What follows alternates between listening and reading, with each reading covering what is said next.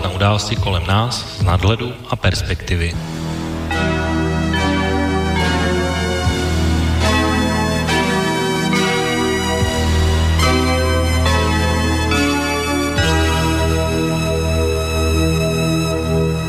páteční odpoledne, vážení posluchači, od mikrofonu vás zdraví Intibo a začíná další relace Okénko, tentokrát s datumem 8. června 2018. Na rozdíl od minulé česko-slovenské hokejové relace se dneska budeme věnovat dvěma tématům, které ovšem budou mít takový zvláštní přesah, protože ta první bude takové české téma, o kterém jsme tady mluvili v té předminulé relaci, kdy tady byl hostem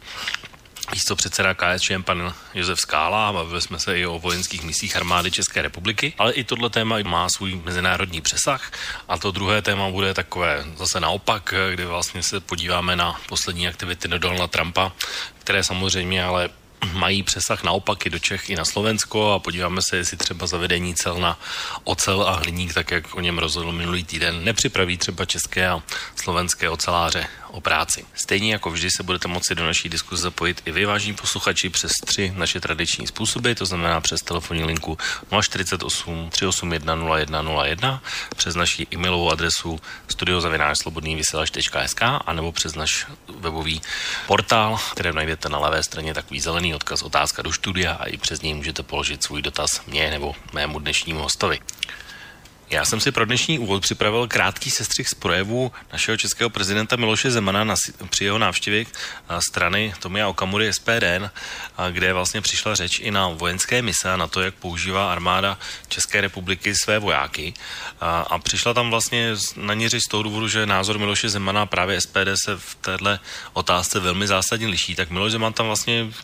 konstatoval a vypočítával, kde všude vlastně armáda České republiky své vojáky má a proč je tam má. A bude to vlastně takový příjemný úvod, eh, který nás přímo zavede do centra toho, o čem bychom si dneska právě v souvislosti s českými vojenskými misemi měli povídat. Takže hned na úvod tedy dejme slovo Miloši Zemanovi. V Afganistanu bojují asi 400 našich vojáků proti Talibanu. Je Taliban extremistická muslimská organizace? Nesporně ano. Eh, na Sinaji naši vojáci, včetně letadla Kasa, bojují proti Al-Qaidě. Je Al-Qaida extremistická muslimská organizace? Nepochybně ano. V Iráku asi 50 našich vojáků, většinou leteckých instruktorů, bojuje proti islamskému státu je islamský stát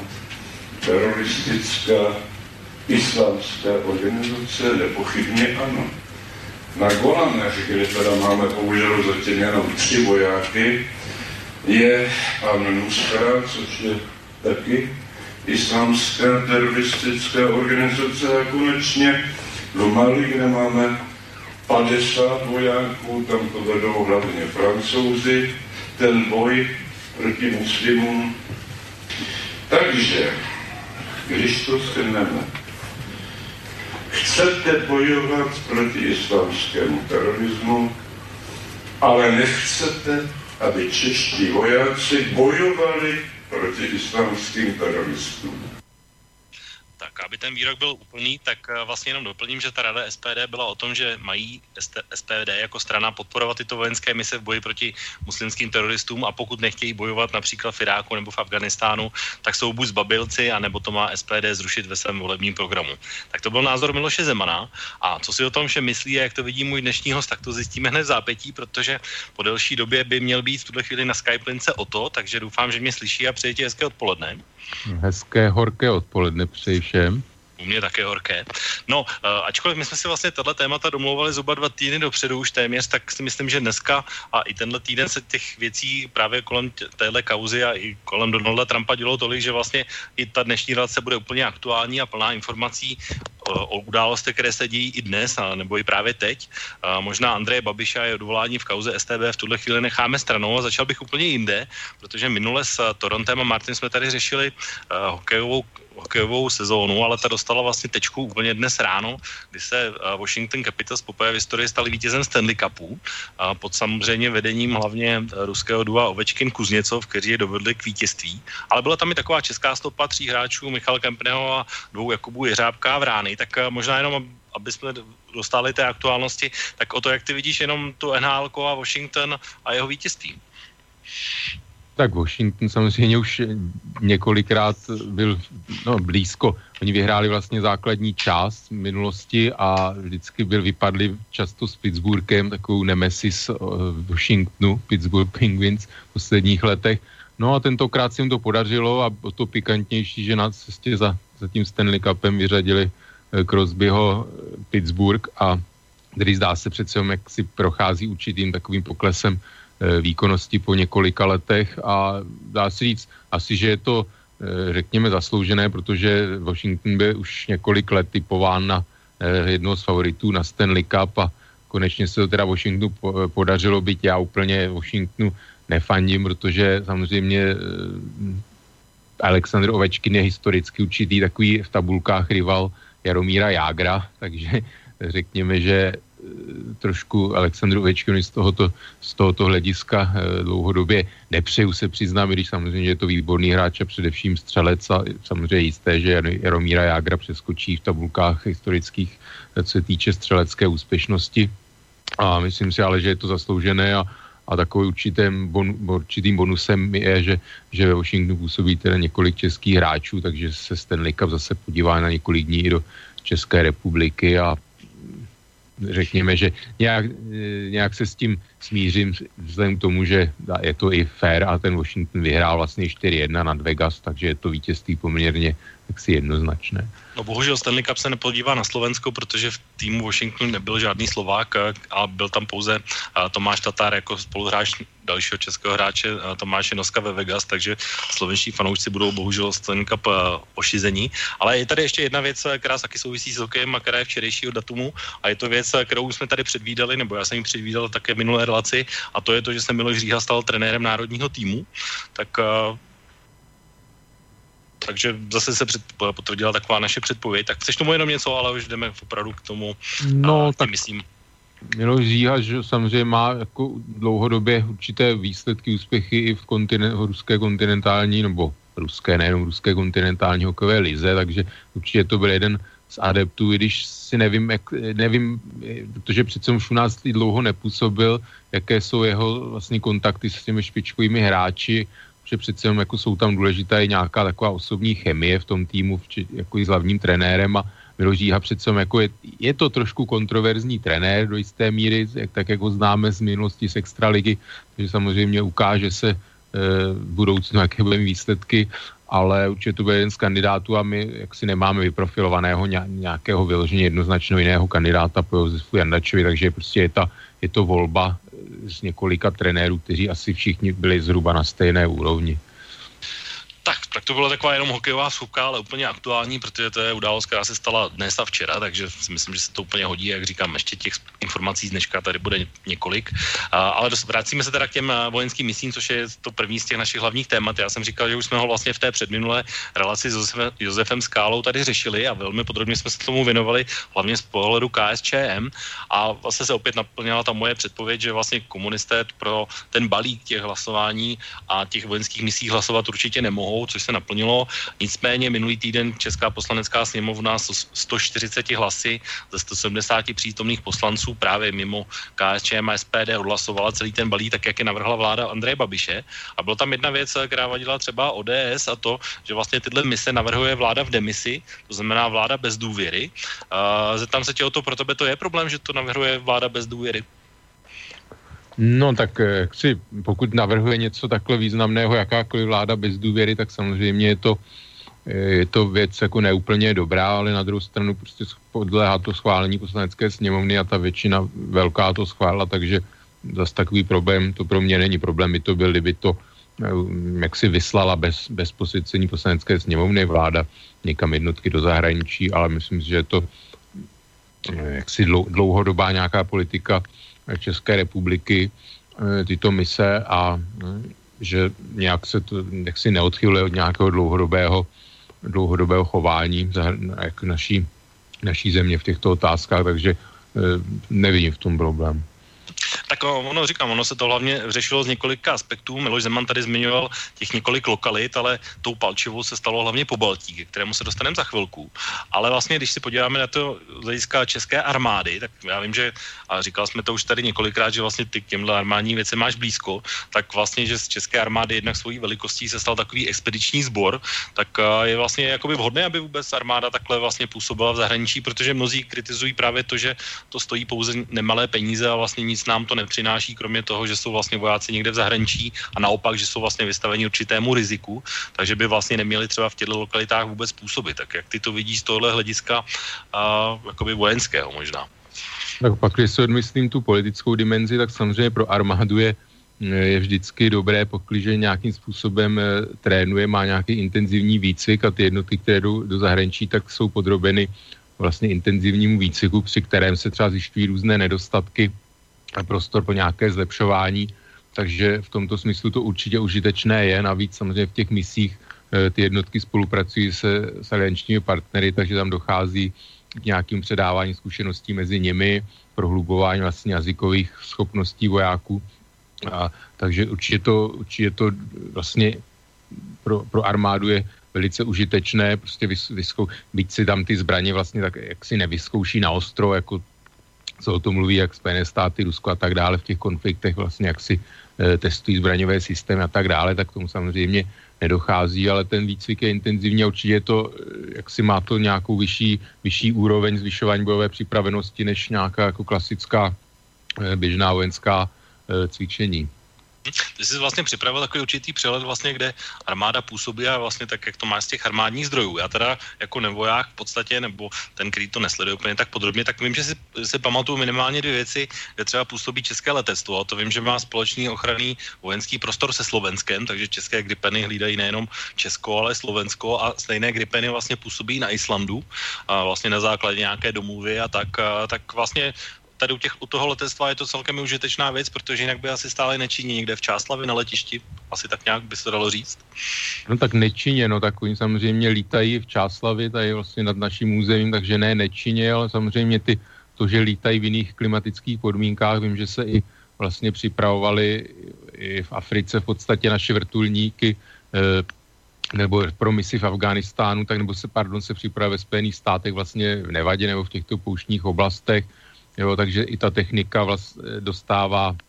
eh, si takový prochází takovým přestem ohněm v různých klimatických podmínkách, to samé vlastně Gripeny eh, na Islandu, mimo, mimo jiné Gripeny předtím vlastně působily i plnili roli ochrany vzdušného prostoru právě v tom pobaltí, takže ta technika je, je, je prověřována a samozřejmě je to spojeno i s tím, že máme vlastně i letecké instruktory v Iráku, kde, kde zaškolí vlastně irácké piloty na, na letání na českých vlastně letounech 159 Alka, takže je to tyto, tyto mise nějakým způsobem zase to dělá i reklamu našim ozbrojeným silám, protože byť samozřejmě už se asi ne, nebudou nenaskytne příležitost, že by náš letecký průmysl L-159 byla taková poslední nějaká, řekněme, eh, řekněme větší, eh, větší výrobní nějaká série letonů, které jsme potřebovali prodat, a, ale prostě byl právě problém, že ty letouny nebyly někde v zahrani, jako pořádně v naší armádě e, vyzkoušeny a ani v cizí, takže byl velký problém se těch letounů vůbec zbavit, takže jsme je do toho Iráku téměř, dá se říct, zadarmo darovali aby teda jsme měli nějakou, vlastně ty letouny, se mohli vykázat nějaké čárky v nasazení a to, že si irácká armáda to vlastně to nech nasazení pochvale proti islámskému státu, eh, kdy podporovali vlastně vzdušnou podporou eh, irácké pozemní síly. Tak eh, vlastně Miloš Zeman tam zmiňoval hlavně ty, když se budeme bavit o Afghánistánu a Iráku, tak uh, Miloš Zeman tam říkal, že jsme tam hlavně kvůli uh, muslimským teroristům a Talibán a Al-Qaidu a různé tyhle organizace jmenoval. Tak sedí to? A, protože Miloš Zeman, asi aby jsme vysvětlili třeba i slovenským posluchačům, už dlouhá léta vyznává vlastně takovou doktrínu, která by se dala nazvat, a, že pokud a, vlastně budeme bojovat v místě vzniku určitého napětí, tak se to napětí potom nepřenese k nám, takže to je taková preventivní věc a preventivní pobyt těch vojáků. Tak a, souhlasí to s tím, co říkal Miloš Zeman, že to tak je skutečně? Protože já když jsem se podíval třeba na Afganistán, tak tam celkem jasné je, že Taliban, i když a, už jakoby v podstatě mohl být vojensky poražen, tak a, pořád to ještě není tak, že by úplně byl zničen a naopak vždycky to v takových určitých vlnách jakoby se stále vrací zpátky. To znamená, dá se předpokládat, že kdyby tam žádné jiné vojenské jednotky nebyly, že by se to mohlo vrátit do toho stavu, co to bylo kdysi dávno. Tak sedí to z hlediska to, co, co říkal Miloš Zeman. No tak samozřejmě částečně sedí, ono by se to muselo rozebrat případ od případu, protože samozřejmě ta kritici tvrdí, že, že vlastně ty zahraniční jednotky tam naopak ten konflikt nějakým způsobem e, udržují a tím vlastně by, jako působí naopak destabilizačně a, a tím pádem i podporují vlastně nějaký vznik, vznik migračních proudů, toků a tak dále. Nevím, já si myslím, že samozřejmě z Afganistánu, že Afganistán to je jaksi nevyhratelná e, válka, řekněme, s Talibanem, ale ne snad kvůli tomu, že Taliban by byl jaksi vojenský tak silný, ale tím, že prostě tam jaksi ten Taliban má podporu, má různou podporu, mluví se i vlastně americké tajné služby obviní Rusko z toho, že vlastně Taliban podporuje a ono v podstatě Rusko by teda vracelo, vracelo řekněme, západu to, co západ dělal teda v 80. letech Sovětskému svazu, dá se říct, no, nevím, to dá úplně srovnávat, ale Vlastně tam je, tam je problém ten, že Afghánistán není schopen jako stát fungovat, protože každý samostatný nějaký suverénní stát, aby mohl e, řádně fungovat, tak potřebuje nějakou ekonomickou základnu. A prostě ta v Afghánistánu není. Afghánistán žije ze, ze zahraniční pomoci na jedné straně a na druhé straně vlastně výrobou opia. A to, to vlastně, četl jsem výborný článek, kdy, kdy de facto ten pád Talibanu rychlý v roce 2001 byl vlastně připsán tomu, že Taliban vlastně rok předtím e, brutálně začal trestat pěstování opia, protože chtěl, aby došlo k uznání jako jeho vlády mezi, s mezinárodním společenstvím. A za, začal vlastně tvrdě postupovat proti pěstování opia, čím si ob, znepřátel vlastně afgánský venkov a zemědělce, zemědělství, které vlastně stálo ekonomicky na produkci opia už, už i tenkrát. A to vlastně vedlo i k tomu rychlému pádu Talibanu, protože on ztratil vlastně podporu díky tomu mezi afgánským obyvatelstvem. No a samozřejmě tím poučen, tak eh, Taliban tohoto využívá, že zase naopak eh, vlastně podporuje tu produkci opia a tím pádem prostě Afghánistán žije, žije z produkce ilegální opia, řekněme z mezinárodního hlediska a teď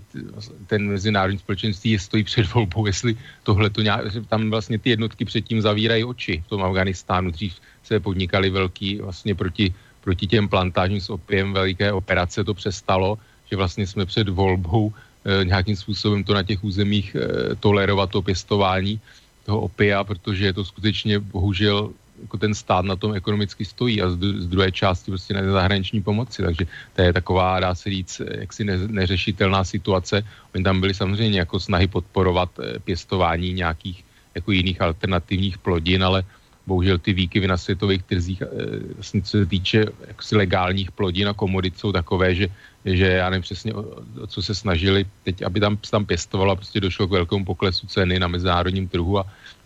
tím pádem to pro ty afgánské zemědělce přestalo být lukrativní, to opium samozřejmě jako droga ilegální, tak jak si je mnohem, mnohem lukrativnější, být samozřejmě ta cena výchozí z Afganistánu je mnohem nižší než potom na těch konečných, konečných trzích, ale z tohohle hlediska je to prostě, říkám, ne, neřešitelná situace v podstatě a to, že, to, že ten Taliban má prostě podporu z různých stran a to zázemí vlastně v Pakistánu, tak je to prostě problém. To je něco jako ten, které se přirovnává k Afganistánu, tam taky Větnam nemohl být poražen Větkong díky tomu, že prostě operoval eh, na území vlastně Laosu a kam, Kambodže vedlejší, vlastně vedlejších států, kam, kam američané proti ním nemohli, i když se to občas stalo vlastně, že zasahoval letecky, ale nemohl, nemohl zasáhnout, takže prostě když není možné toho protivníka pronásledovat a zasáhnout v nějakých jeho by táborech, kde, kde nějakým způsobem se cvičí a, a regeneruje a tak dále, tak e, prostě je to problém.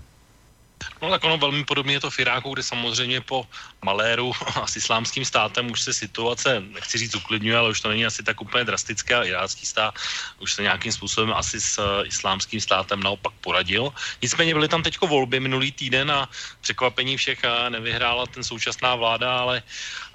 z té Muqtada Sadr, což už tohle jméno, kdo se zajímá o Irák, tak zná hodně dlouho, který úplně nefandí vojenské přítomnosti a americké už vůbec ne. Takže v obou těchto případech vlastně my jsme tam jako myšleno ty jednotky, které tam jsou, tak jsou tam vlastně na pozvání legální místní vlády. Tak uh, když to vezmeme na té bilaterální úrovni, tak je to vlastně v, pořádku. Není to asi, že bychom tam byli úplně nevítaní v tuhle chvíli, ale může se to změnit. Uh, minimálně v Iráku určitě. Tak může se to změnit, když v těch volbách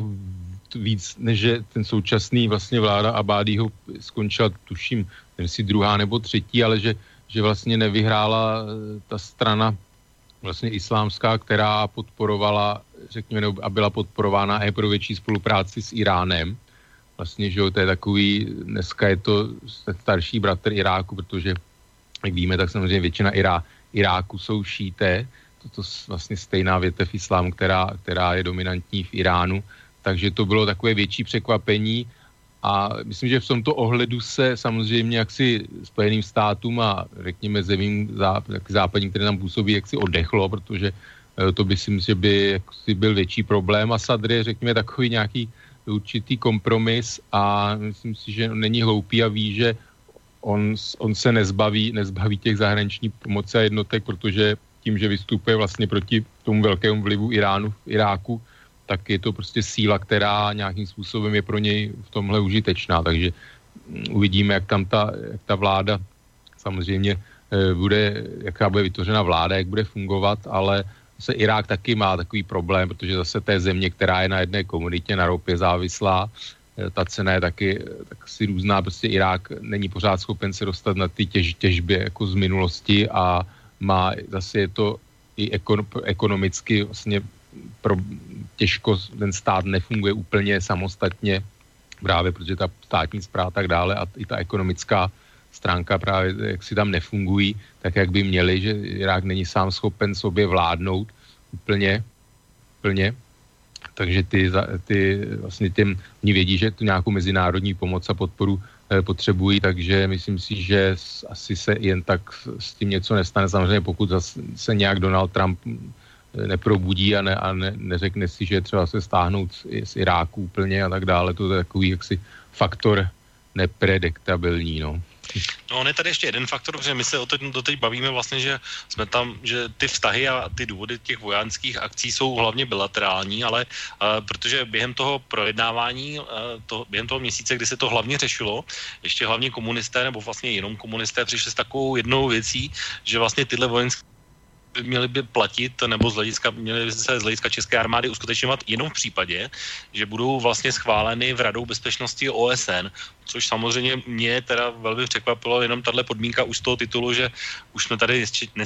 nesčetněkrát řešili různé jiné záležitosti, kde, které když se dostaly na Radu bezpečnosti, tak byly vetovány ať z jedné nebo z druhé strany vlastně. A z eh, Rady bezpečnosti se stala taková velmi nefunkční uh, organizace, to znamená ve svém důsledku by to klidně mohlo znamenat, že nepojedeme jako čeští vojáci nebudou vlastně vůbec nikde. Tak zeptám se tě, jak ty vidíš tu podmínku s tou radou bezpečnosti OSN a s návrhem komunistů?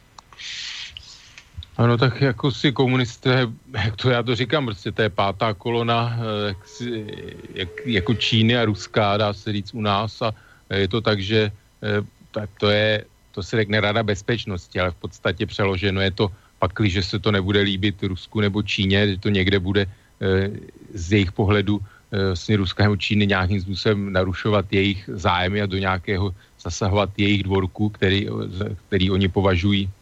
různé země okolo sebe a tak dále, tak, eh, tak prostě se eh, nic nebude dít, to je úplně eh, jaksi jednoduché. Jo, ale nebo američanům by to nevadilo? Kdyby jsme jim řekli, sorry, s váma nepojedeme do Iráku nebo Afghánistán stahujeme? No tak samozřejmě to, to by vadilo, byť tam už no, některé země se před pár lety z Afghánistánu začaly. Ano, samozřejmě těch jednotek v Afghánistánu bylo, jak americký, tak i spojenecký. Myslím, že Německo se Eh, nevím, jestli úplně stálo, některé větší evropské země se úplně, tuším Španělsko a tak dále, že se vlastně z Afghánistánu úplně stáhly, teď nechci podat jako špatné informace, ale bylo to tak. a samozřejmě jako v té době v té době to vlastně Amerika jako oba administrativa velmi, řekněme, nesla špatně. Takový to úprk, byť samozřejmě Obama sám dával před volbama sliby jako o stažení vlastně z Iráku a z Afghánistánu a e, no pak ta situace je taková, asi pak jsou zasvěceni do, do toho, jak to, jak to je a prostě uznají nějakou tu realitu, tak Donald Trump taky samozřejmě v minulosti měl takové různé bombastické vyhlášení, jak by se stahoval odevšat a e, americká armáda tam vlastně v těch zemích zůstává z nějakého důvodu samozřejmě. Ten Afghánistán vůbec, no tak tam se mluví o prostě různých různých ropovodech a tak dále, o nějakém nerostném bohatství, když pravda je, že to nerostné bohatství zdaleka nejvíc tam vlastně využívají, e, využívají Číňani, jo, takže to je takové vlastně, že e, je to tam vlastně Eh, země na to tak nějakým způsobem tam stabilizují situaci ve prospěch Číny, samozřejmě dovedu si představit, oni Čína má svůj problém s Ujgurama a tak dále, ale eh, klidně si dovedu představit, že Číňani byli schopni se třeba i s Talibanem nějakým způsobem domluvit, že Číňanům samozřejmě jako jedno, že, že v Afghánistánu prostě nesmějí pod, jako vlastech pod vládu Talibanu, že se nesmějí ženy chodit do školy a tak dále. Jsou to prostě lidé druhé kategorie a tak dále, tak to samozřejmě Číňanům je úplně, úplně bůř takové věci, ale e, říkám samozřejmě, Čína taky má svůj problém, svůj grama, takže je to otázka, jestli, jestli by k nějaké takové větší dohodě, dohodě došlo. A říkám, ten Afghánistán, no je to prostě ten, ten exodus tam hrozí, on už nějak, jako pořád v těch uprchlických proudech, jako je spousta Afgánců, protože e, ono i těch územích, které jsou jako de, de jure pod vládou teda afgánské vlády nebo kontrolou, tak prostě tam probíhají různé teroristické útoky a vlastně útoky i proti, proti lidem, kteří jaksi chtějí žít nějakým způsobem moderně, ev, evropsky, nebo prostě nechtějí, nechtějí nosit plnovousy a tak dále. Takže tyto lidé samozřejmě se tam eh, jaksi necítí, necítí bezpečně, který by chtěli žít z našeho pohledu nějaký normální život, moderní, takže se tam necítí dobře a prostě mají, mají tendence ten Afghánistán opouštět a samozřejmě ta, ta, ta situaci dál prohlubuje, protože jak jako procentuálně narůstá ta, taková ta populace v úzovku středověká, tak tím, tím naděje na to, že ten Afghánistán bude nějakým způsobem normálně fungovat, čím klesá níž a níž. No tak je to tak, jak jsi to říkal, že tam, to, tam to nejde o, o vyhratelnou válku, tam je to prostě maximálně jsme schopni asi udržet nějaký status quo a spíše s potenciálem, jako že stejně přijde někdy den D, kdy si řekne, že už dost a, a to stažení přijde. Ale je tady ještě jedna taková docela zá, zásadní námitka, která se používá často a to je, že vlastně místo tady těch jakoby rádoby států, kde udržeme nějaké status quo, my jsme jako Česká armáda nebo Česká republika nebo NATO a, z různého pohledu, kdo, podle toho, kdo to říká, tak vlastně ten názor je ten, že bychom neměli být v těchto státech, ale měli bychom mít někde na moři mezi Itálií a Libí a starat se hlavně o další výrazné nebezpečí, čem, kterému se říká migrační vlna a různé lodě, které tu z Tuniska, tu z Libie a tu odinut se snaží dostat do Evropy. A, a rázní říkají dokonce, že by to jsme tam neměli nejenom působit, ale doslova střílet na ty migranty. Tak jak se díváš na tohle, že vlastně uh, tady to je věc, která Českou republiku a Evropskou unii pálí z hlediska bezpečnosti daleko víc? No tak bezpečnosti, jo, tak samozřejmě tady je nepochybné, že že mezi těmi uprchlíky prostě to jako se skrývají nějaký, řekněme, lidé, kteří jaksi teroristé nebo nějací napojení na islámský zán nebo na jiné skupiny a tak dále. To, že samozřejmě dlouhodobě pak ty lidé tady vidí, že, že to není ráj na zemi Evropa, že se tu musí pracovat, že vlastně tady končí jako obyvatele druhé kategorie, že nejsou schopni se začlenit velká, obrovská část do společnosti, což je následně radikalizuje, jo, nebo jim není poskytnut azyl, takže jak si už jako nemají, nemají kam jít, protože třeba ta rodina je vysela všechny peníze, takže jsou, jsou zoufalí, nemůžou se vrátit a tak dále, takže ze zoufalství třeba spáchají různé, eh, různé eh, jaksi zoufalé skutky, nebo jsou to samozřejmě to, že... Jsou spíš nějaký... vědomí skutky. No, samozřejmě jsou to vědomí skutky, ale jak si to, co jsou k ním přivedení vlastně až tady, ne, ne, ne, nepřijeli už s, tě, s těmi nějakými negativními, jako že by sem přijeli cílem provádět nějaký teroristické útoky a tak dále. Jsou to samozřejmě kulturní rozdíly, prostě uh, jo, postoj k ženám a tak dále, k nějakým menšinám, uh, k židovským menšinám vlastně v těch evropských zemích, to je jaksi veliký problém, že jo, ve Francii, v Německu prostě, kdy, kdy vlastně ty židovské organizace si stěžují asi na nárůst obrovský antisemitismu. Takže samozřejmě přináší to obrovské problémy v těchto zemích a Samozřejmě je otázka, vakli, že by teda evropské země už jak si měli střílet po těchto lidech na moři, no to už by jsme byli někde opravdu, to už by byl takové to trošku katastrofické filmy z budoucnosti, mi to připomínalo. Jo, já si myslím, že samozřejmě, že je lepší teda, eh, pokud teda my, my budeme pracovat na tom, aby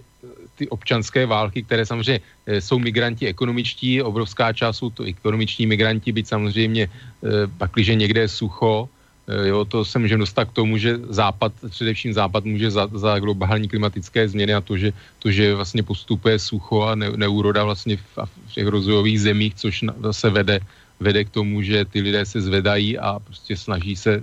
přežít a mimo jiné teda jdou i do, snaží se dostat i do Evropy byť to jsou, se říká, že to jsou právě takové ty lidi, řekněme, ještě bohatší, z těch bohatších, řekněme, nějakých rodin společenství, kteří mají co prodat, a protože ta cesta samozřejmě je velice drahá v tisících dolarech, stojí vlastně dostat se do Evropy těmi různými ilegálními kanály. No to je a... právě to, že by se těm paširákům jakoby tímhle způsobem, aspoň v některých, eh, když by došlo k, ne, k tomuhle, tak aspoň by to byla taková výstraha za prvé, za druhé prevence a velmi by si rozmysleli cestovat tímhle způsobem dál, protože pokud eh, se to neděje, tak logicky, logická úvaha je tak dobře, když nikdo, nikdo nás nebrání, tak eh, pokračujeme dál. No, no v podstatě tam je takový určitý modelový příklad, být takový poměrně velice kontroverzní, kdy italský ministr vnitra v podstatě s těmi pašeráckými sítěmi uzavřel nějakou smlouvu, že, že Itálie v podstatě jim platí za to naopak, aby teda ty uprchlíci nevyplouvali, takže prostě se těmto jako kriminálním skupinám de facto platí výpalné, dá se říct, eh, že aby, aby ty uprchlíky sem nevozili, takže otázka pro něco je, pro, co pro ně bude víc rentabilní, že jo, tak nás můžou jakoby samozřejmě vydírat, tu cenu zvyšovat. Jo, a prostě u těch u těch, o těch poměrech těch libýských uprchlických táborech i jinde samozřejmě, jak to jsou otřesné poměry. No je to prostě, říkám, nemá to pro Evropu, která, jo, jako mně se to, mně se to příčí, prostě samozřejmě představa to, že, že evropské armády budou někde jaksi do bezbraných lidí střílet a já jako ekonomický migrant, prostě pro mě to není zase úplně nadávka obecně, prostě bylo spousta ekonomických migrantů, prostě z, z, Čech, ze Slovenska byli ekonomičtí migranti do Ameriky, jo, prostě byly, byly vlny vlastně v minulosti, v 19. století a tak dále, prošli si samozřejmě taky různýma přijímacími řízením a tak dále, nechci to úplně srovnávat, ale jo, já bych to, to že... se nedá srovnávat. No tak srovnávat se to nedá, protože to zřejmě bylo nějaký jako kulturně relativně, že to bylo nějak rasově, do rasově stejného prostředí, ale ty příčiny byly úplně stejné. Prostě ty lidi tady se nebyli schopni uživit. Tenkrát, že to zemědělství prostě to zažilo velký rozvoj až 19. století, nějaký rozvoj umělých hnojiv a tak dále, ale prostě ty rodiny se nebyly schopny uživit. V Irsku byl hladomor a tak dále, no tak šli prostě do Spojených států jak si hledat štěstí a nějaký jak si přežití, no tak ty, jako pro ty africké migranty je to úplně to samé rozhodování. Jo, takže já jako nebudu, nebudu ty lidi a priori všechny, jak si z nich dělat, že jsou to nějaký zločinci a i mezi prostě těch zločinců nějaký, si uvědomíme, že těch lidí, lidí jsou jako statisíce a v podstatě těch, co něco spáchají, to jsou prostě jednotlivci, desítky, jo, takže jak říct, že všichni prostě jako do jednoho pytle strčí, všechno to teroristi a tak dále. Třeba vidět, že, že samozřejmě, že je to věc, jak si nějak, se na to třeba dívá nějaký časový ose, protože hm, spousta těch, těch teroristických a těch islamistů radikalizovaných, tak to jsou právě Eh, který už mají občanství těch zemí, nebo už jsou to nějaká druhá, třetí generace a tak dále, prostě stále nejsou integrovaný. Takže ten, ten, problém, ten problém tu samozřejmě je, tak eh, nabára, jako, nabíjí se to, tu, tu migraci skutečně úplně nějakým způsobem zastavit, protože to je pravděpodobné, že, že tenhle těch, počet těchto lidí, kteří prostě nebudou tady spokojení s tím životem, s jejich postavením a tak dále, tak uh, bude narůstat. Vidíme, že ale ten příčinou té frustrace v Americe a tak dále, nevím přesně, jak se to hnutí jmenuje, ale jsou to vlastně muži frustrovaní, kteří nejsou schopní si nějakým způsobem vybudovat nějaký partnerský vztah se ženami a vlastně vede je to k nějaký jaksi nenávisti ke společnosti jako takový, že nám především a páchají, jak jsou pak různý e, teroristický útoky, byť to není islámský terorismus a myslím, že e, prostě útok na bezbrané lidi nějaký e, s cílem zabíjet, je jedno, jestli je to pod vlajkou islámu nebo nějakého jiného jako psychického vyšinutí. No, my jsme teď otevřeli takové úplně trošku jiné téma, které je od, českých vojáků trošku no. jinde, ale, ale vlastně tím musím dát zapravdu v, v jedné věci, že my jsme tady taky několikrát řešili naší zmínku, že v České republice uprostřed Evropy se to hezky radí, ale zatímco my si tady tak jako relativně v pohodě žijeme a bez nějakých migrantů a, a vlastně tady de facto žádný nejsou, když to budu počítat nějaký jednotlivce, aspoň z hlediska českého pohledu, tak Itálie je v úplně jiné po, pozici a nová italská vláda tenhle problém chce řešit velmi razantně dvěma směry, to znamená deportacemi zpátky a, a tvr, trvalým a tvrdým a rozdělování migrantů po celé Evropě, takže to bude taky velmi zajímavá věc a, no. a to vlastně to, ty už to říkal, že vlastně my, kdybychom byli v pozici Itálie, tak budeme dělat to samé samozřejmě. No tady bych řekl, že, nesou, jako, že tady migranti nejsou, no tady máme 400 tisíc migrantů, de, de ale z Ukrajiny a z tohle, tohle no, tak samozřejmě, ale, ale nejenom, tak je tady v těch kebabech a tak dále, že jo, kdo tam dělá, prostě to není pravda, tady v Praze, v Praze už je tolik, vlastně tady jsou tisíce a tisíce muslimů, že jo, akorát prostě se o tom nemluví, protože sem přichází nějakým způsobem postupně, že jo, jsou to i třeba bosňáci z Bílé Jugoslávy a tak dále, nejenom, takže ono tady už jako nějaká ta menšina je, ale samozřejmě sem přichází, oni jsou to nominálně muslimové, ale právě, že třeba z toho Afghánistánu sem utíkají lidi, kteří, který jak si chtějí žít jako v normálním životem a, a ten, jako ta islámská víra je pro ně, jak, jako není celý jejich život, jo, právě, že trpěli, trpěli právě ve společnosti v zemi, kde, kde ten islám jak, jak určující nějaký pro celý život člověka a ty lidé nechtějí takhle žít, tak proto, proto jdou i do Evropy tyhle lidé, jo, takže sice jsou to někde v nějaký, nějakou čárku mají, že jsou to jaksi muslimskou víru, ale v podstatě ji nějakým způsobem ani aktivně nevyznávají, nebo si prostě jdou jednou týdně někam na kobereček, já nevím, to ne, nebudu, nechci, nebudu tu zesměšňovat, zlehčovat, ale a, a samozřejmě tohle je pikantní, protože samozřejmě, co by udělala Národní fronta ve Francii, tak to by taky nejradši, nejradši jste přerozdělovali, ty by se zbavili části nějakých jak své populace muslimské a tak dále, nechci uprchlíky přijímat a e, no ten proud samozřejmě hlavní do Itálie, už není do Řecka, zajímavé tedy případ Španělska, tam že tam e, ty, ty tlaky ještě ne, nevzrostly tím způsobem, že do Španělsko je taky ohromný příliv vlastně migrantů z té Afriky, a e, to je právě zajímavé, že ty, vlastně vláda, ta vláda, která je dneska v Itálii, no tak to jsou takový ideový, ideový vlastně řekněme nějaký souputníci Tomia Okamury a tak dále, no tak já bych chtěl vidět, jak by se sešli tady na nějaké konferenci a jak by tady ří, říkala nějaká Marie Lepenová, koukejte si vzít taky nějaké uprchlíky, jak by bylo asi rázem, rázem po přátelství, že to jsou takové strany. V podstatě vůbec tyhle ty, tyhle ty z, jaksi hnutí politická strany, které chtějí v podstatě rozbíjet tu Evropu, tak oni mají tenhle ten společný cíl, ale de facto v konečném výsledku to jsou, to jsou vlastně strany a nějaké ideologie, které, které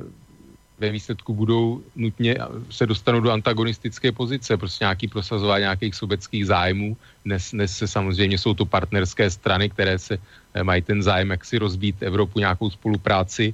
ale ona ta spolupráce mezi nimi by, eh, by přestala fungovat, protože by ty společné zájmy potom přestaly mít. No já myslím, že o tomhle budeme hlavně mluvit v souvislosti s Donaldem Trumpem ve druhé části relace, ale my jsme, já jsem zmínil teda už před drahnou dobou, že se ještě vrhneme na to po Baltí, protože po Baltí se stalo i neurologickým bodem přímo té diskuze v České republice, alespoň. A, a je tam, mimochodem dnešní aktualita teda je, že ve Varšavě se koná setkání devíti prezidentů střední a východní Evropy. Z těch devíti zemí můžeme hádat, který jeden prezident chybí. Ano, je to český Miloš Zeman, tak ale má tam svého zástupce, kterým je předseda poslanecké sněmovny Radek eh, Ondráček, Vondráček, tak bych to řekl správně. Nicméně jeden výstup, eh, který jsem zaznamenal v dnešních médiích, je, když se budeme bavit o Pobaltí, že baltské státy právě děkují všem těm uh, vojenským státům, které jsou zapojené v rámci NATO v tom, že se uh, pohybují v Pobaltí, což je samozřejmě i Česká republika. Tak zeptám se tě ohledně Pobaltí. Je to tak, jak, jak říkají komunisté a mnozí, že se vlastně pobytem vojáků v Pobaltí zvyšuje napětí? A že to je provokace v určitých momentech, tak jak říká Moskva, a co přesně vlastně dělají čestí vojáci v Pobaltí, proč tam jsou? No, štiváci, já se přiznám teď, v jaké je situace aktuální. Vím, že se do Pobaltí vlastně chystá jednotka vlastně z mechanizované brigády se Žadce, společně teda s dělostřeleckými návočími Zinců, s logis, seženisty, s logistickou Eh, podporou spojaři, vlastně, kteří mají působit pod německým velením, tuším, v Litvě. Zhruba 250 vojáků, tak ty se připravují a do Lotyšska má, mají jít eh, vlastně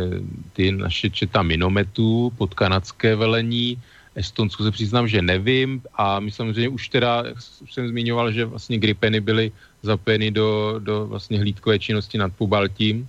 v rámci eh, jaksi, po, alianční výpomoci, protože eh, pobaltské země samozřejmě jsou malé, slabé, nemají vlastní, vlastní letectvo nadzvukové a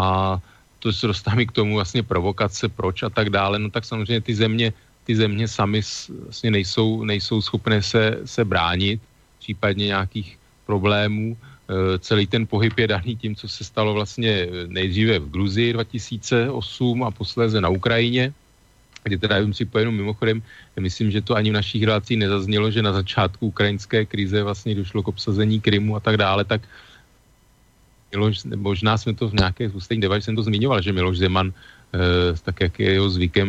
jak má rád silná prohlášení, že řekl, že by na to mělo vlastně stoupit na Ukrajinu a bránit i proti ruské agresi. Jo. To, je, to je jako zajímavé nějaké, to bych si řekl, že jako Miloš Zeman eh, zažil zácnou chvíli, kde nebyl pod vlivem alkoholu, nebo naopak, já nevím. No ne, no, tak já, tvrdím, já, já tvrdím dávno už, že Miloš Zeman 2018 není Miloš Zeman 2000 ani 12, ani 13, no tož 2004, jako, takže to je, to je sice fyzicky stejný člověk, ale názorově je to člověk úplně jiný. To je podobná otočka jako u Václava Klauze v podstatě. No dobře, ale tak tohle ta otočka následta byla v řádu v podstatě týdnů, protože pak samozřejmě už úplně obrátil, můžeme se dohadovat proč, z jakého důvodu, ale eh, zkrátka řekl to, to, co si nikdo v Evropě nedovolil vůbec jak si něco takového vyslovit, tak Miloš Zeman klidně něco takového plácnu. Samozřejmě z, jako z jeho pozice českého prezidenta e, to hold,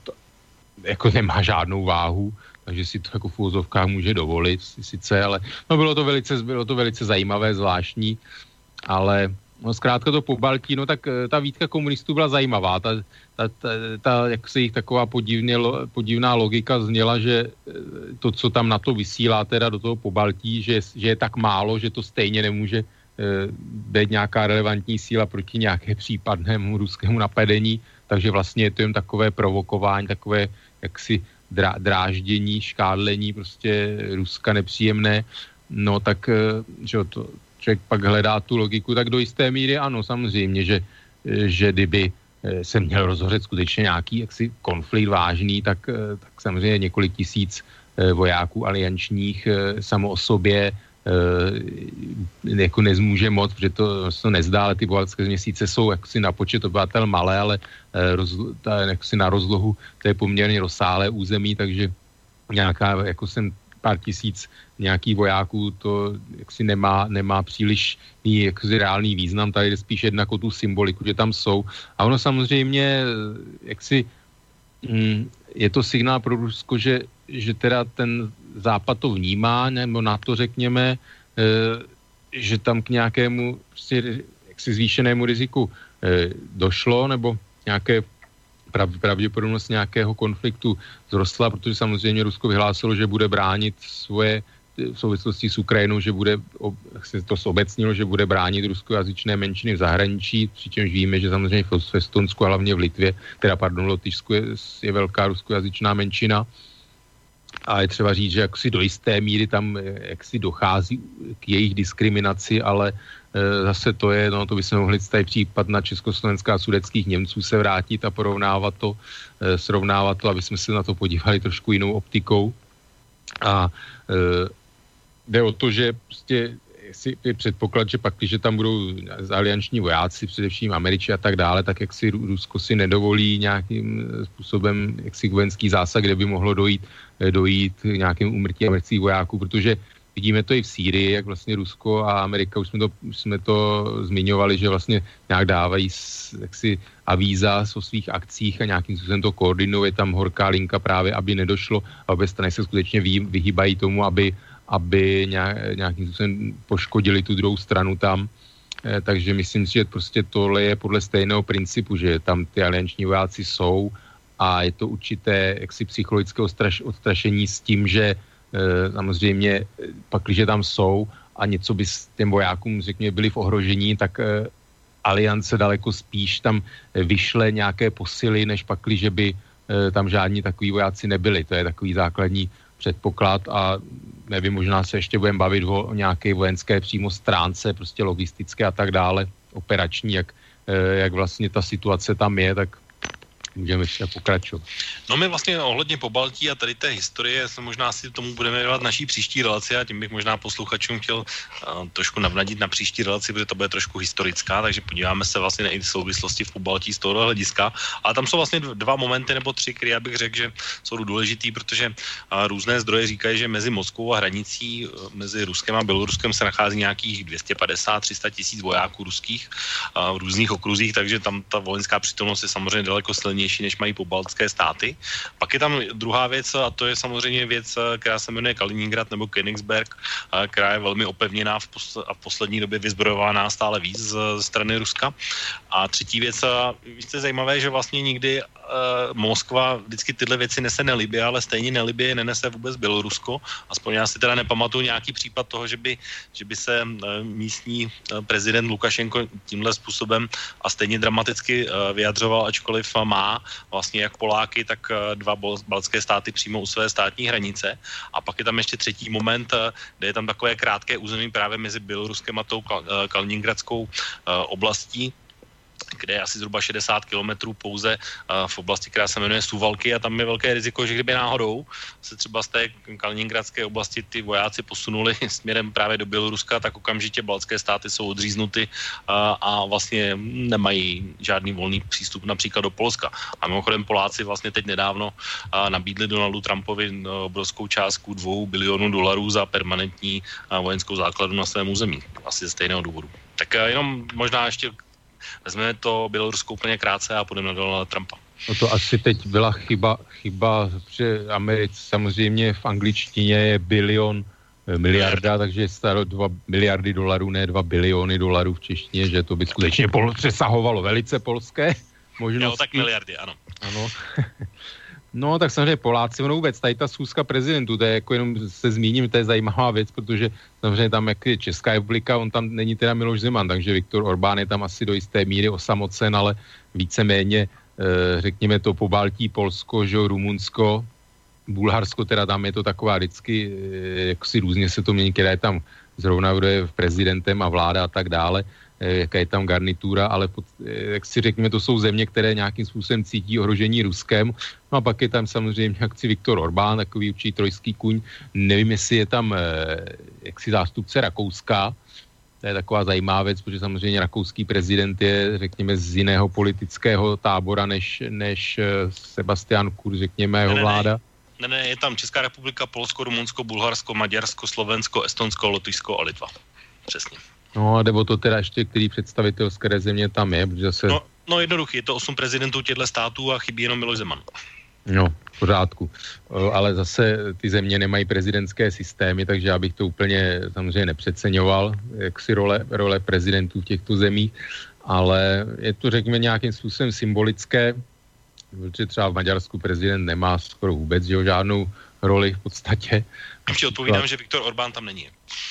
No, takže tak o to víc vynikne ten spíš symbolický charakter tohoto setkání. Ale jinak teda, co se týče vojenského, tak samozřejmě tam je problém, eh, problém to, že tam vede jedna vlastně hlavní silnice mezi Polskem Pobaltím tímto koridorem a v podstatě, jo, mně teda přijde pořád do jisté míry absurdní se jako si bavit v těchto kategoriích, protože si to úplně eh, neumím představit, že by skutečně jaksi propukl nějaký, konf, nějaký eh, konflikt vysoké intenzity mezi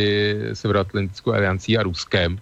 jo, protože myslím si, že samozřejmě to Severoatlantická aliance rozhodně nemá žádný zájem nějakým způsobem Rusko napadnout vojenské a tak dále, to, to opravdu můžou jaksi nějaké choré mozky o tom, o tom uvažovat s nějakou politickou agendou, které, které toto tvrdí. E, prostě a na druhou stranu ani prostě Rusko ví, že, že si nemůže dovolit klasický vojenský konflikt, že e, kde, by, kde by skutečně jaksi aliance nějakým způsobem na, na, napřela e, své zdroje nějak, jako k válce takové, mluvíme samozřejmě o konvenční válce, jo, protože samozřejmě o válce s pouštím zbraní hromadného ničení je, e, to už jaksi nemá příliš smyslu vůbec mluvit. No, takže jaksi v tomto smyslu to, co říkám, by vedlo k tomu, že vlastně je to skutečně nesmyslné tam ty jednotky do Pobaltí posílat, jo. Ale jak vidíme prostě, tak přece ten příklad té, toho, té Gruzie a, a té Ukrajiny si ukázali, že tak tam, kde je prostor, prostě Rusko, tam, kde ten prostor je, kde, kde, kde nevidí takovou tu jasnou sílu proti sobě, e, dostatečnou, tak prostě tam bude pronikat. Jo. Takže myslím si, že tou, touhle optikou zkrátka tam nějakým způsobem to východní křídlo posilováno je, řekněme pro stříčka příhodu, jak se říká, nebo pro jistotu, aby teda to na to dal signál, že skutečně to po Baltí e, jak si hodlá bránit, že článek 5 platí a že ty země nenechá na pospas a myslím si, že je to i dané tím, že ty, ty povalské země, eh, jak si jsou funkční, fungují, eh, v určitých ohledech můžou být i vzorem nám dokonce, eh, různé elektronizace a tak dále. Takže prostě ty, ty společnosti jsou nějakým způsobem na, řekněme, vysoké úrovni a že řek, kulturně jsou i blízké, protože jsou to v podstatě, no, nechci mluvit to Lotyšsko, prostě jsou, jsou to vlastně bývalé země, které byly Eh, byli, řekněme, němečtí rytíři a tak dále, prostě je to nějakým způsobem eh, jaksi kulturně, kulturně blízké západní Evropě, jsou to národy a že zkrátka budou bráněny. No. Tak, protože máme zhruba polovinu času za sebou, tak uh, asi si dáme chviličku pauzu, dáme si jednu písničku. Já k té písnici ani nebudu říkat nic a uh, řeknu k tomu, až zazní. A schválně, jestli o to poznáš, k čemu se váže. Tak pojďme si dát písničku a poté už se dostaneme na uh, cla a ocel a hliníka Donalda Trumpa. A teď malá písnička a malá přestávka a pak budeme vážím posluchači pokračovat.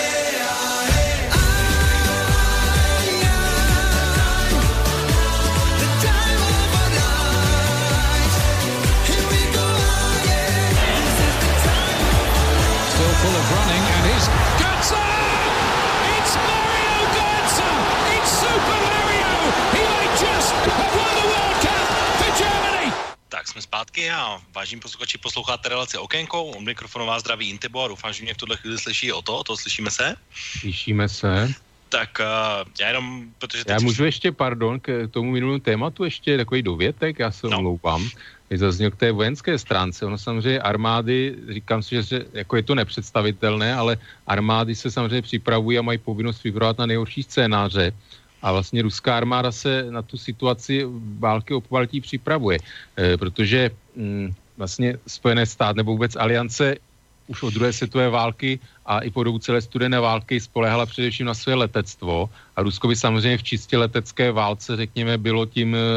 slabším protivníkem na tu. Ale samozřejmě situaci mění rakety země vzduch, takže ono potřebuje to Bělorusko proto, aby mohlo vlastně kontrolovat ze svého území de facto eh, po Baltí eh, pomocí těchto raket, které mají několik set kilometrů vlastně dosah a Rusko je právě schopno schopno nějakým způsobem narušit tu leteckou e, převahu NATO těmito systémy protileteckými a skutečně tam instaluje a jak si kalkuluje s tím, že vlastně aliance díky tomu nezíská tu leteckou převahu, která jaksi by byla nezbytná, protože pro ní by to byly jaksi válka na delší vzdálenost boje a zároveň i trénuje to vlastně jak zabránit přísunu po moři, po Baltské moři vlastně do Pobaltí eh, jaksi posílám a jednotkám, takže eh, velice zavádí protilodní rakety eh, do své výzbroje a cvičí na to vlastně jednotky v Kaliningradské oblasti, a které by měly vlastně působit v tom smyslu, aby zabránili vlastně přesunu těch posil do Pobaltí za předpokladu, že se Rusku samozřejmě úspěšně podaří vlastně přetnout tu pozemní komunikaci mezi eh, Polskem a Pobaltím. Takže Rusko tyto, tyto vlastně plány má, jednotky na tento boj cvičí, takže to jenom chci říct, že samozřejmě a ten pro alianci obe, prostě z hlediska by bylo velic, veliký problém to po Baltí uhájit proti proti vlastně ruské nějaké pozemní invazi, která by byla skutečně vedená plnou silou. Jo? Takže se omlouvám ještě takový dodatek. No já jsem jenom chtěl říct, že uh, jenom uh, chtěl jsem tady říct ještě kontakty, pokud by ne, uh, vážení posluchači se chtěli zapojit do naší diskuze, tak na telefonu 048 381 na mailu studiozavináč slobodnývysílač.sk anebo přes naše webové stránky pod zeleným otazem otázka do studia. A jenom zeptám se tě ohledně písničky, poznal si, k čemu se to asi váže?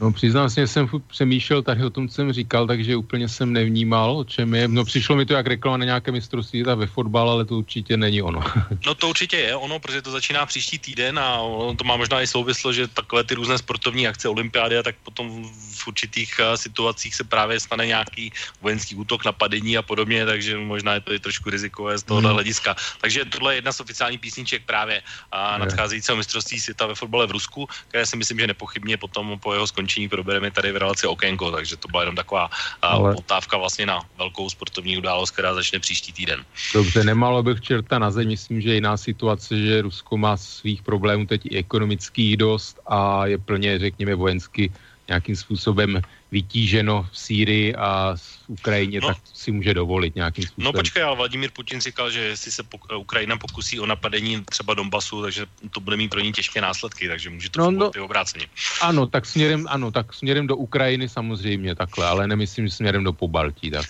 Tak, no, tak eh, tím bych asi uzavřel naše vojenské téma dneska a pojďme se podívat na toho Donalda Trumpa. A Donald Trump v dubnu letošního roku napsal na svém Twitteru, což je asi úplně nejlepší zdroj, pokud se chcete o Donaldu Trumpovi něco dozvědět,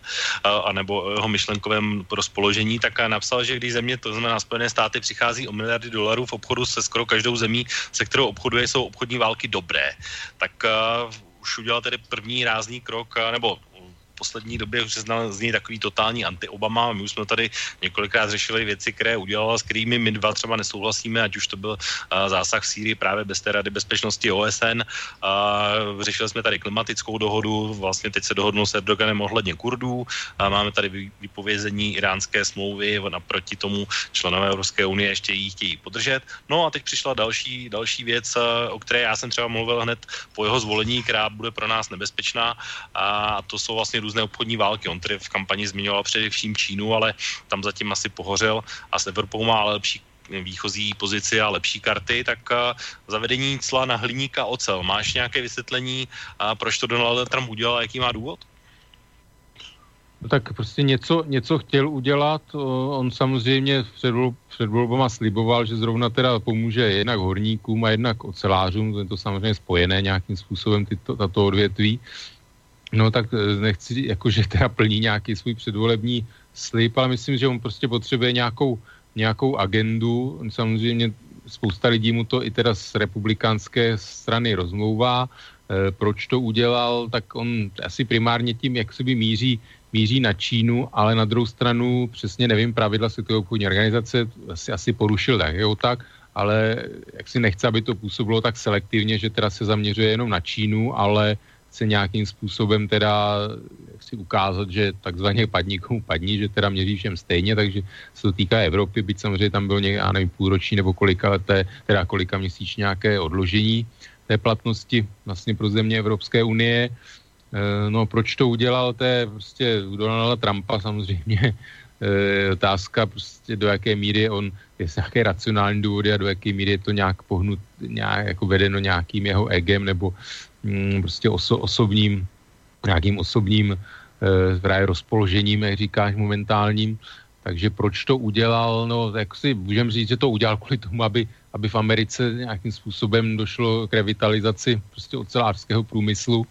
Jo, což, jsou, ale... což jsou, že ti do toho skočím, to jsou právě, a to může ocenit ocelář v Pittsburghu někde v Pensylvánii um, pro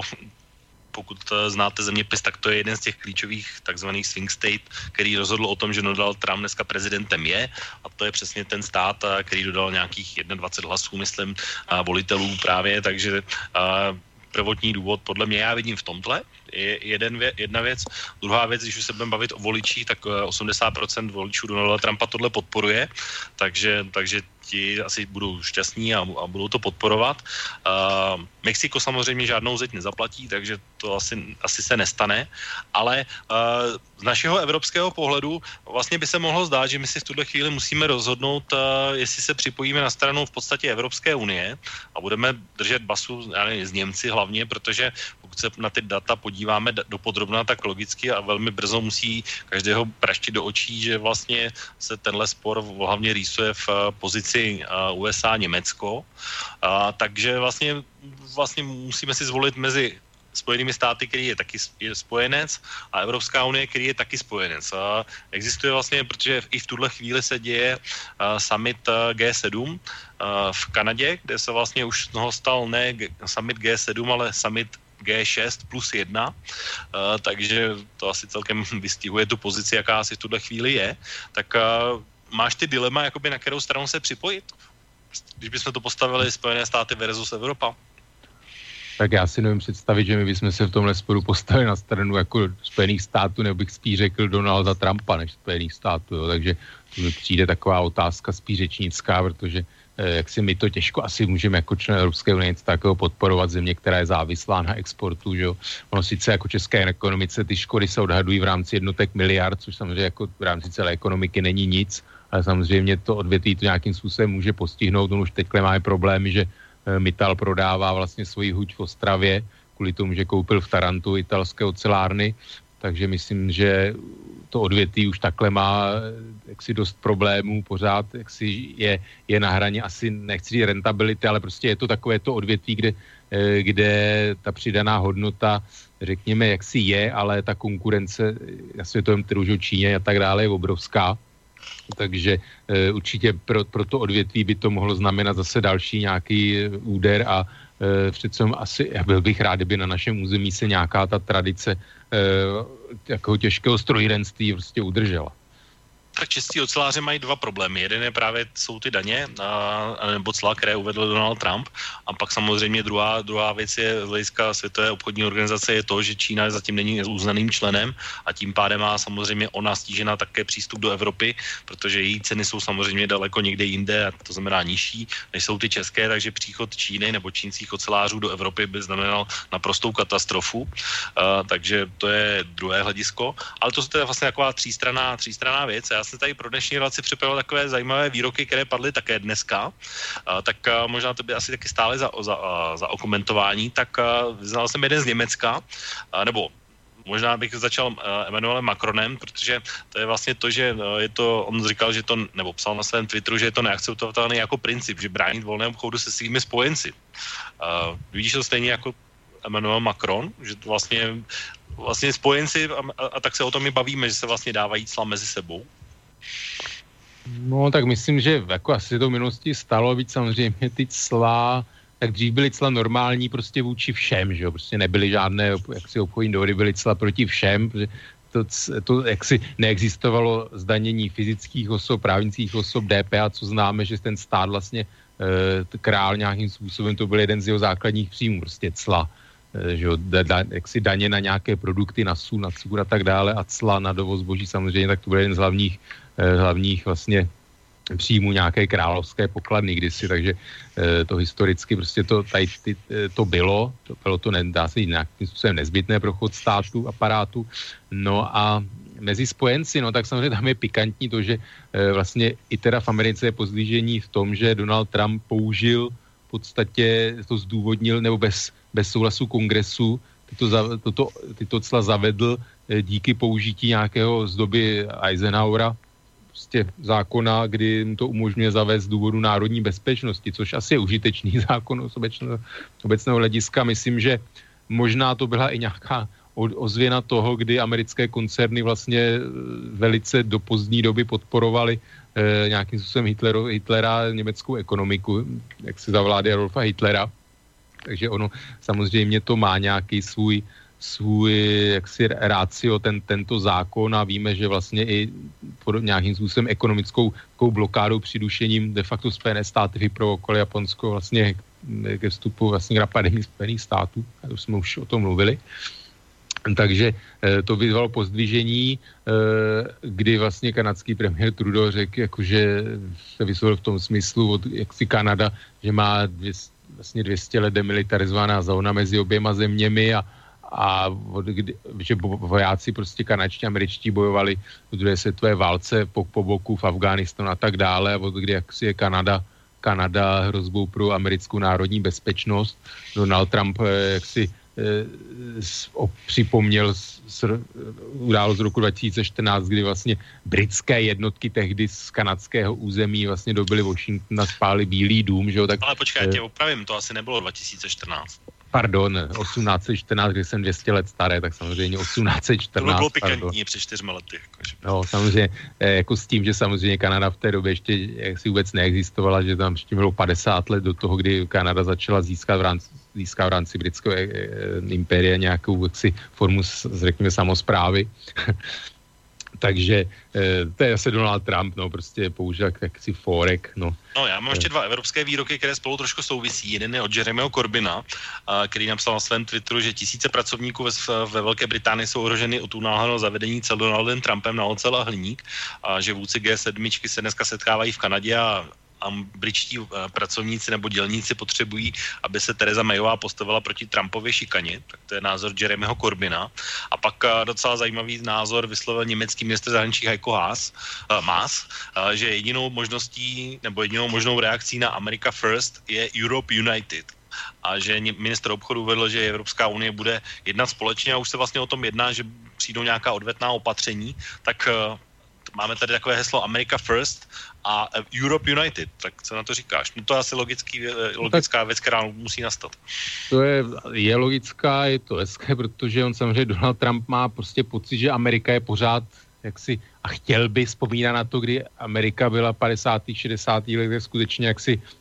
eh, ekonomický hegemon světový a prostě, že může jednat z pozice síly, ukazuje třeba u iránské smlouvy jaderné a tak dále eh, a ostatním to jaksi vadí, Eh, teď to teda zasáhlo to, to, to chování Evropu. A samozřejmě, mm, jak si, už jsem to zmiňoval, prostě jeden z důvodů, proč já faním Evropě, přesně jsou tyhle otázky, aby eh, pak, když Evropa bude skutečně vystupovat jednotně, jakým způsobem bude se blížit, řekněme, třeba v zahraniční politice eh, nějakému jaksi státu, federálním, nebo řekněme prostě s nějakou jednotnou politikou, no tak tím, tím pro ní lépe, tím bude mít daleko větší váhu sílu a prostě Evropská unie sjednocená má a bude mít i teda bez Velké Británie samozřejmě větší ekonomickou váhu než Spojené státy. Byť samozřejmě myslím si, že ten, ta, ten obchodní bilance je teda příznivější pro, pro Evropu, takže řekněme, že má více co, více co ztratit a ona je to zase optika z Británie, kdy se zastánci Brexitu eh, chlácholí tím, že vlastně se víc dováží do Británie z Evropy, že jako Evropa musí hm, jaksi ustupovat britským přáním kvůli tomu, tak to, to asi, jaksi ta optika úplně není stejná, to Spojené státy nejsou, jaksi Velká Británie, to ne, ale myslím si, že samozřejmě ta Evrop, zájmu Evropy je určitě minimálně teda v tomto vystupovat, eh, vystupovat jednotně. A k tomu Jeremy Corbynovi, no tak to je vůbec zajímavé, že, že vlastně socialista, takový veliký levičák, najednou brání volný obchod, že, protože prostě se jedná o britské dělníky, takže takové, to, takové té úč, účelovost z toho samozřejmě z těchto těch e, jako lidí pro mě, pro mě čiší a jak si Jeremy Corbyn je znám svojí zásadovostí, no tak najednou podporuje jaksi volný obchod, li, liberalismus, no tak jsou to takové docela zajímavé věci, které samozřejmě eh, jak si dají využít k popíchnutí No tak my jsme se dostali k hlavně velmi zajímavému momentu, protože tady vlastně si budu muset vybrat mezi podporou politickou ve, smyslu Donald Trump, anebo ve smyslu ekonomická, protože, jak jsem říkal, pokud se někdo chce zabývat seriózně tímhle tématem, tak logicky musí dojít k jednomu závěru a sporu, který už jsem zmiňoval, a to znamená, že to je Německo versus Trump a protože kroky a, a jednání vlastně Donalda Trumpa třeba s Merkelovou jsou takové velice podivné a budeme o tom mluvit za chvilku a vlastně budeme si muset zvolit, jestli nenáviděnou Merkelovou si budeme muset uvědomit, že vlastně i Angela Merkelová bude kopat za, za české podstatě pracovníky a to k tomu se dostane hned za chvilku, protože jedno z těch věcí, a zase se vrátím k Twitteru Donalda Trumpa, tak on ještě před inaugurací v lednu v rozhovoru pro televizi Fox News řekl, že když jdete po páté Avenue, myšleno v New Yorku na Manhattanu, tak každý má před domem zaparkovaný Mercedes. Což je věc, která mu vadí velmi, protože uh, německé značky ovládly americký trh prémiových značek, takže všichni jsou na Bavorákách a Mercedesech velmi závislí. A že to je věc, která mu vadí natolik, že, že vlastně chce, jakoby, nebo jeho cílem není úplně hliník nebo ocel, ale zejména německý automobilový průmysl a bude pokračovat až do té doby, dokud na Manhattanu bude jediný Mercedes. A to, to je právě ta česká stopa, když jsem říkal, že jestli Češi přijdou právě kvůli Donaldu Trumpovi o práci, protože samozřejmě pokud žijete v České republice, tak víte, že uh, srdcem ekonomiky Česká je automobilový průmysl a dodávky právě německému automobilovému průmyslu. To znamená, by se úplně velmi snadno mohlo stát, že právě na základě téhle obchodní války nebo cel mnoho českých, jednak česká ekonomika jednak zpomalí, jedna věc a druhá věc, že by teoreticky se ta nezaměstnanost, která vypadá na papíře v tuto chvíli, mohla velmi rychle a změnit a mohla by se stát a doplatit na to, o čem už hodně dlouho mluví i různí český ekonomové, že ta závislost právě na tomhle oboru české ekonomiky je až nezdravá. Tak vidí, že to až takhle negativně, že by tenhle černý scénář, tak jak jsem ho teď popsal, že by mohl nastat? No tak jako může nastat. Já vidím takovou určitou paralelu vlastně v 80. letech eh, byl obrovský vlastně spor podobný mezi Spojenými státy Japonskem, kdy teda jednak Japonsko mělo zavřené zavřený vlastní svůj automobilový trh a zaplavovalo vlastně levnými auty e, Spojené státy a vlastně ta krize amerického automobilového průmyslu právě se datuje už od těch 80. let počínající, kdy, kdy ty americké automobilky ztrácely právě v nepros, ve prospěch e, japonských automobilek a tehdy se právě Spojené státy tak se začaly odhodlávat, právě se taky hrozilo obchodní válkou, Eh, odhodlávat k, k nějakým odvetným opatřením a ono to vlastně vedlo k tomu, že ty japonské automobilky eh, postavily ve Spojených státech spoustu továren, kdy vlastně ty Japon, většina eh, japonských vlastně automobilů, automobilů japonských značek jsou vlastně vyráběny ve Spojených státech. Takže já si myslím, že možná to třeba vedené tímto v podstatě myslím, že BMW má v Jižní Karolině ve Spartanburgu továrnu, kde se vyrábí modely minimálně X5, myslím, nevím jestli i další. Eh, BMW má teda továrnu i Mexiku, ale i ve Spojených státech. Jednu Mercedes Audi myslím, že ne, uh, Volkswagen v Mexiku, uh, že možná třeba nějakým, já prostě pořád mám problém s tím, jako uvěřit, že kroky Donalda Trumpa jsou nějakým způsobem jaksi vykalkulované a mají nějakou skutečně dlouhodobou strategii, byť britský minister zahraničí Boris Johnson dneska nebo včera, kdy řekl, že že vidí v té šílenosti Donalda Trumpa nějaký jaksi ve skutečnosti geniální mazaný plán, vlastně jak dosáhnout nějakých svých dlouhodobých cílů, tak já si tohle skutečně nemyslím, ale pak, když by to tak mělo být, tak, tak člověk by si mohl myslet teda, nebo spěch k závěru, že, že Donald Trump chce s tímto způsobem nějak jak si donutit, donutit uh, evropské, a německé automobilky, aby, aby řekněme, postavili nějaké továrny v Americe, kde teda budou vyrábět uh, automobily pro, pro americký trh. No. Eh, tak si mohlo být jaksi jedno vysvětlení. A druhá věc je, že v podstatě americké automobilky ale proti tomu kroku protestovali, protože zřejmě teda ta ocel z Evropy, nevím, jestli je kvalitnější, levnější, těžko říct, ty, ty dopravní náklady a tak dále. To úplně nejsem zorientován v tom, ale uvádějí, že, že vlastně se tím zhorší konkurenceschopnost amerického automobilového průmyslu, takže to je jaksi docela taky tak zajímavá věc. No tak eh, vlastně říkám, pokud nám někdo útočí na automobilový průmysl, tak útočí na český průmysl zejména a musíme být velmi, velmi ve střehu. Ale je tady ještě, jsou takové dva momenty, které bych možná zmínil a to je, že vlastně pokud by byla uzavřena kdysi dávno mezi, mezi mm, pacifická smlouva TTIP, tak vlastně Donald Trump by tohle udělat nemohl, ale tím, že od ní odstoupil, tak si vlastně tímhle dveře nezavřel. A druhá věc je, že vlastně je takový citát od ekonomky Elony Švihlíkové ze serveru argument, kde ona píše, já to schválně přečtu celé, a tak, že Trump ponižuje a uráží své partnery a spojence, činí tak z pozice silnějšího a bez je přesvědčen, že na to má morální právo. Dělá ovšem již delší dobu to tež ovšem dělá de, již delší dobu Německo v eurozóně. Zprostota absence jakékoliv úcty vůči řecké Syrize, řečeno řecké dluhy samozřejmě, řeckému lidu a řeckému premiérovi byla jednou z ukázek tohoto fenoménu. Aktuálně je na tapetě eh, německé morální nadřenosti Itálie, a protože německý eurokomisář Ettinger vyvolal skandál, když na rovinu řekl, že finanční trhy už naučí Itali volit správně. Tak uh, možná si tohle by stálo taky za úvahu vlastně, jestli, jestli to srovnání toho, jak se chová, chová Donald Trump vůči Německu, je to tež, jak se chová Německo vůči zbytku eurozóny.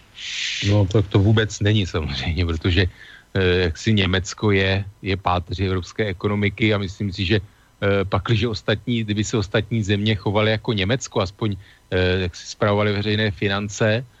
tak jako Německo, tak by žádný problém eurozóny nebyl. No samozřejmě, jako to se lehko řekne, jo. Ta, asi je pravda, že že pro Itálii, Řecko a tak dále by bylo eh,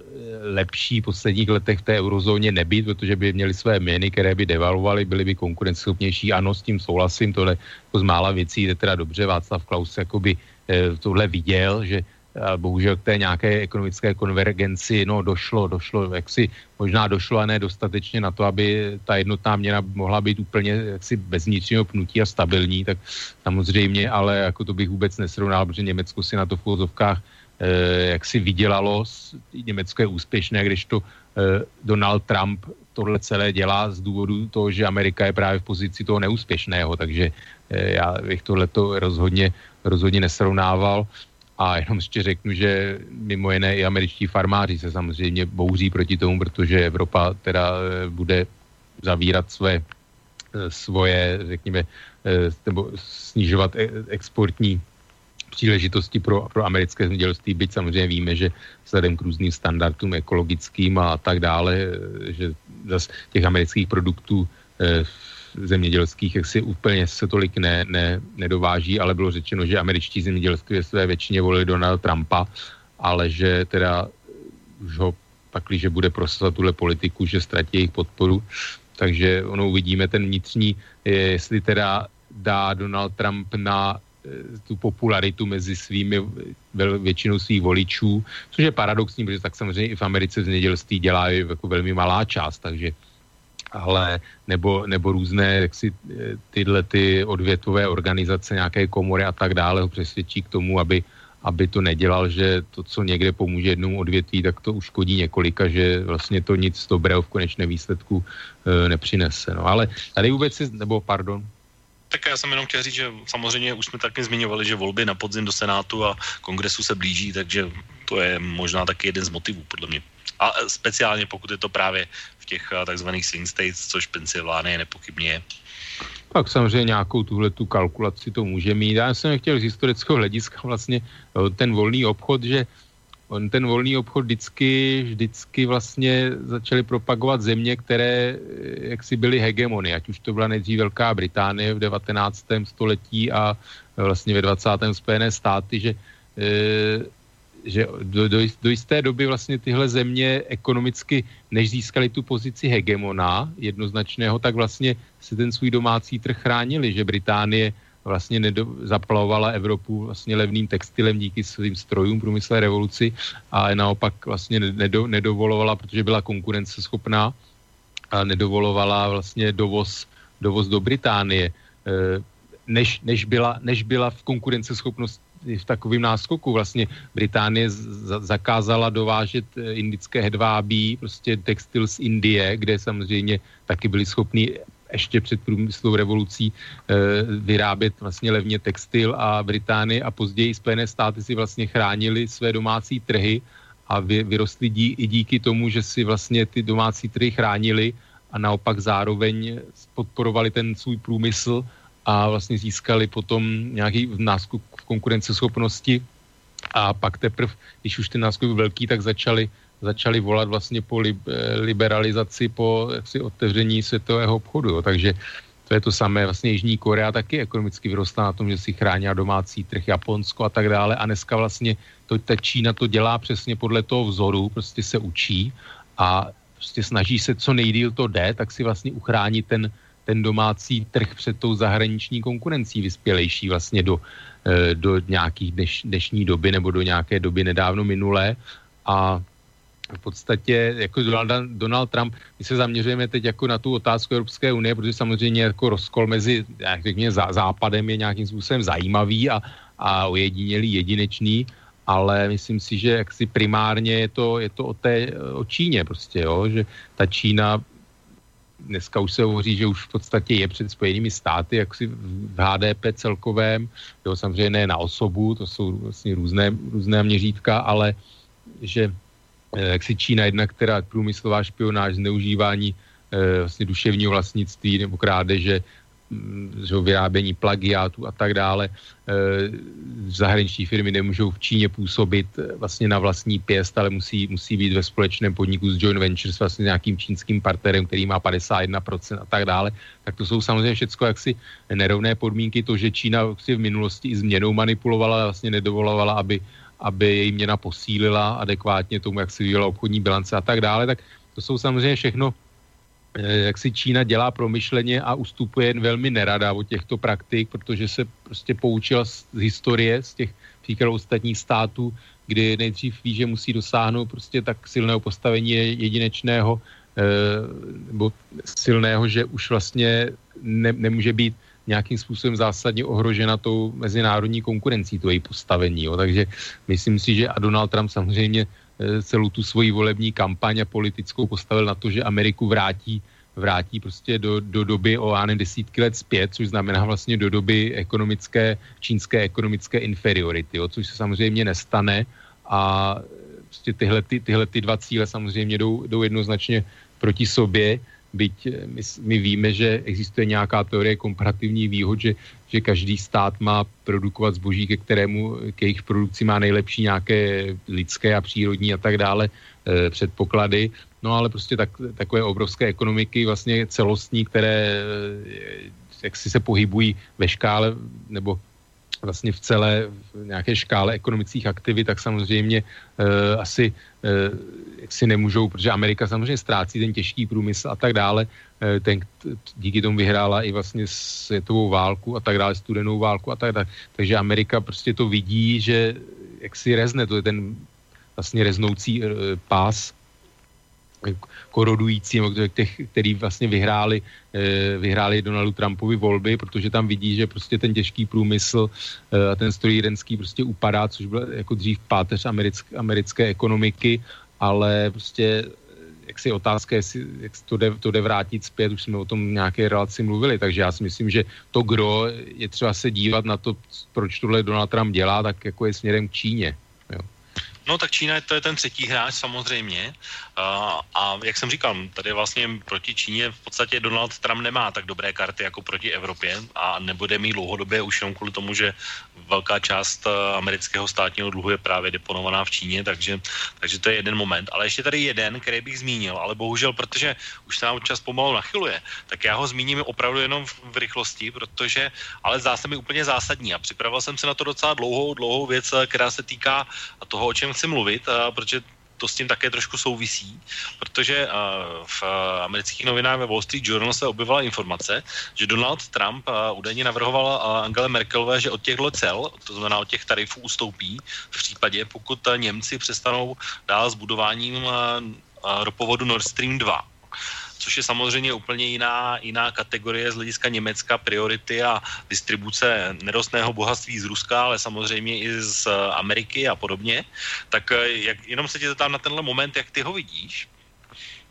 Já to vidím, jak kdyby, eh, jak kdyby při fotbalovém zápase někdo hodil vlastně na hrací plochu jako puk. Jo, jako mně to přijde takové eh, prostě úplně něco takového, já nevím, jo, prostě když to jako v tom celkovém pohledu, e, prostě tak samozřejmě asi Donald Trump, řekněme, teda má nějakou, nebo pro Spojené státy, řekněme, by to byla nějaká e, jaksi hodnota, že by do Evropy, do Evropy ten skapalněný zemní plyn vlastně z těch svých ropných písků jak si vo, vozili ale na druhou stranu, vím, že teda i Vladimír Putin,